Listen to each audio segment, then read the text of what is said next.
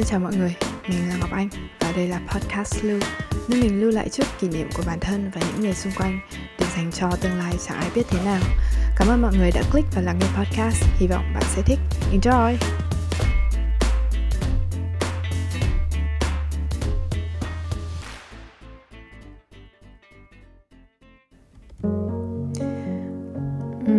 trước khi vào tập này thì mình muốn chia sẻ một chút là hôm nọ mình mới lần đầu cho ra đời kênh youtube.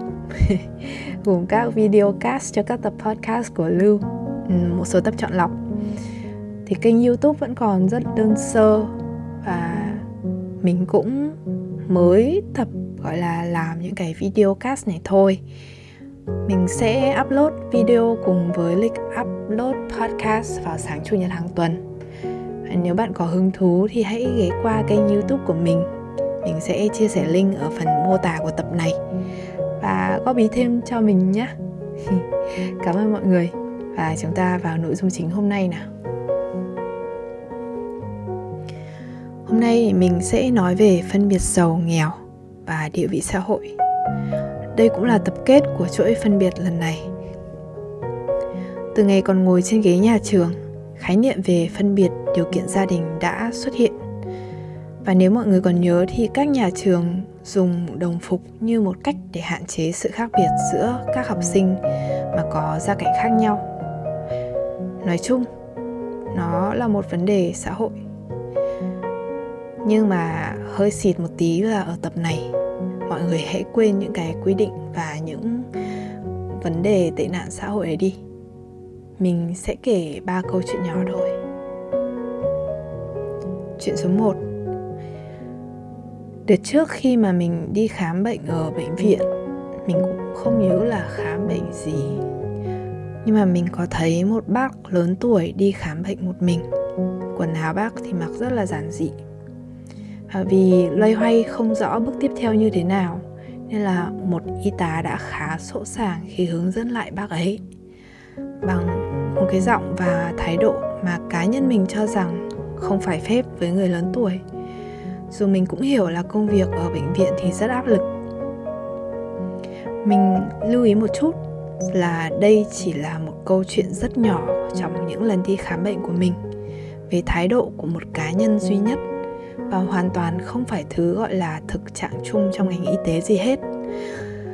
Những lần đi khám bệnh, mình thấy các bác sĩ và y tá đều rất hỗ trợ người bệnh và vì trường hợp này khác hẳn và nổi bật, nên mình mới nhớ và kể lại đây.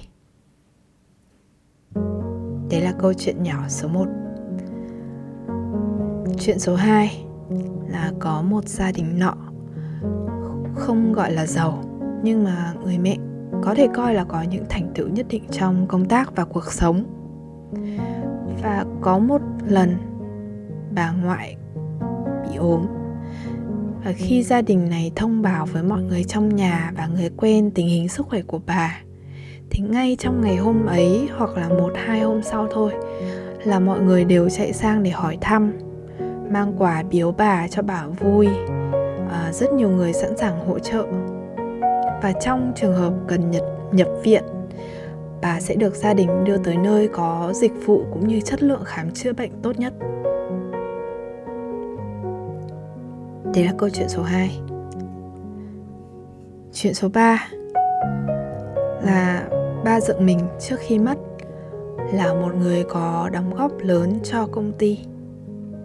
Ngày ba mất, mình lần đầu tiên thực sự thấy rõ tầm ảnh hưởng của ba. Nghĩa tử là nghĩa tận và ngày đưa tang, hàng trăm người đã tới tiễn. Ở hai câu chuyện đầu cách đối đãi khác biệt dành cho hai người lớn là rất rõ ràng.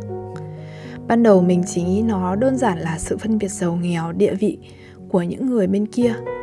Những người mà trong cái tình trạng xã hội hiện nay có lẽ là họ nhìn và họ sẽ có cách ứng xử tương ứng theo những gì mà họ nhìn thấy. Nhưng khi mà chia sẻ với mẹ mình thì mẹ mình đã nói một câu là cái người bà ở câu chuyện số 2 được đối xử tốt như vậy. Một phần vì mọi người tốt và phần lớn khác là vì người mẹ đã tạo dựng được nhiều mối quan hệ xã hội tốt và có địa vị vững chắc, đủ để người ta coi trọng và từ đó người ta cũng coi trọng người thân của người mẹ ấy nữa. Nói cách khác, khi về già, việc người ta được xã hội đối xử ra sao phụ thuộc vào con cháu của họ nghe nói như là điều hiển nhiên ấy nhỉ nhưng mà với mình khi mà mình nghe mẹ phân tích như vậy, mình đã phải sững lại nhìn mẹ mình. Và mình tưởng tượng là 30 năm nữa khi bố mẹ phải dựa vào mình, liệu mình có thể giúp cho bố mẹ nhận được những cái đãi ngộ tốt nhất từ xã hội không? Như mình có chia sẻ ở những tập trước, thì ngày xưa mình khá là coi thường việc làm giàu, mọi người ạ mình nghĩ là sống cứ bay bay, chiêu chiêu, tự do mới là tốt nhất. Là chính mình mà. Cần gì phải nhớ tiền đâu vừa đủ thôi. Nhưng mà hôm ấy khi mà nhận ra việc bố mẹ mình sẽ được đối đãi ra sao về sau, mình đã bị lay động mạnh mẽ để quyết tâm phấn đấu để có một cái địa vị vững chắc hơn trong tương lai. Hoặc là để làm giàu. Giờ thì mình còn khướt mới giàu mình thấy là cái động lực này nó còn lớn hơn rất nhiều so với so với việc là nếu mình nghĩ là mình làm xấu cho bản thân mình. Đơn giản là mình không muốn bố mẹ mình về sau sẽ bị đối xử như câu chuyện số 1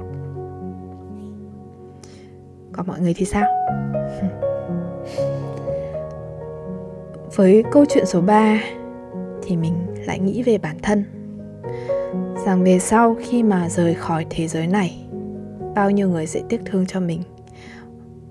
Và rằng mình không muốn chỉ biến mất một cách nhỏ nhoi, mà muốn những gì mình tiếp thu và truyền đạt được trong một đời sẽ đến được với kha khá người. Mình coi nó như là một cái di sản nhỏ. Ở tập này, mình không bàn về thái độ của những người phân biệt đối xử dựa trên địa vị và sự giàu có bởi cá nhân mình đánh giá đấy là vấn đề về nhận thức của mỗi người. Chúng ta khó có thể giận dỗi khi mà họ đối xử bất công được, vì thực ra những người ấy họ không quan tâm. Mình chỉ hy vọng là mọi người có thêm một góc nhìn khác và từ đó có thêm động lực cao hơn cho chính bản thân mình trong việc phấn đấu phát triển, cũng như mình vẫn đang tự nhắc nhở bản thân. Tóm gọn lại là mình muốn về sau, khi phải dựa vào mình thì bố mẹ mình vẫn sẽ nhận được những cái đãi ngộ tốt nhất. Vậy nhá. Hẹn mọi người lần sau. See ya.